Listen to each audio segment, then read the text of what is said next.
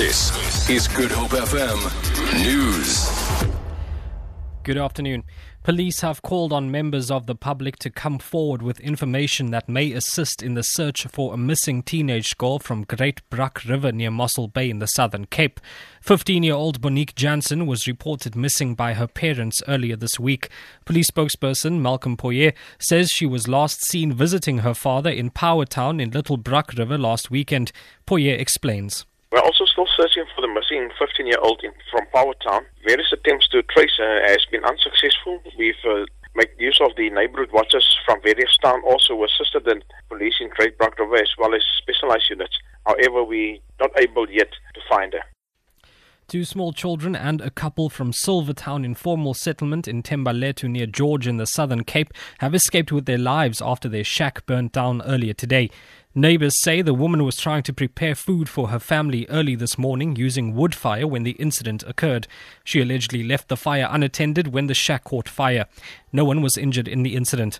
Resident 26 year old Nomakula Fulani says she was the first to see the house in flames and called for help.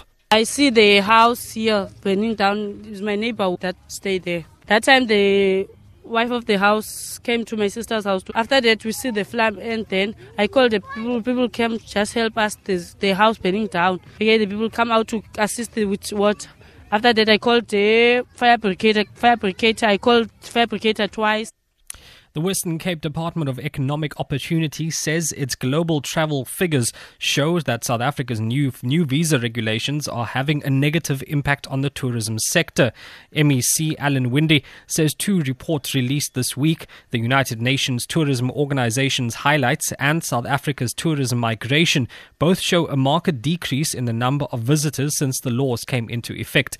Winde says the decrease in the number of tourists caused by the restrictions is going to have long term implications for the economy. We can see it locally when we've got long queues and long waits for unabridged certificates for South Africans wanting to travel. But uh, again, for our economy, we're seeing that other countries are being put off. It's much more difficult to get here. There's no clarity and training uh, amongst our, uh, our staff in our embassies in other parts of the world, and now the numbers are starting to show it. The newly elected head of the National Union of Mine Workers says his members are still being paid apartheid wages, signaling a hard line ahead of gold sector wage talks due to start tomorrow. South Africa's ailing gold sector is grappling with depressed prices, falling production, and rising costs. Speaking to Reuters, David Sipunzi defended the NUM's demand for wage hikes of around 80% for its lowest paid members. He says indications are that mine owners will plead poverty. Sipunzi has poured cold water on an industry initiative that has seen it propose an economic and social pact as part of wage talks. For Good Hope FM News, I'm Rikshay Peterson.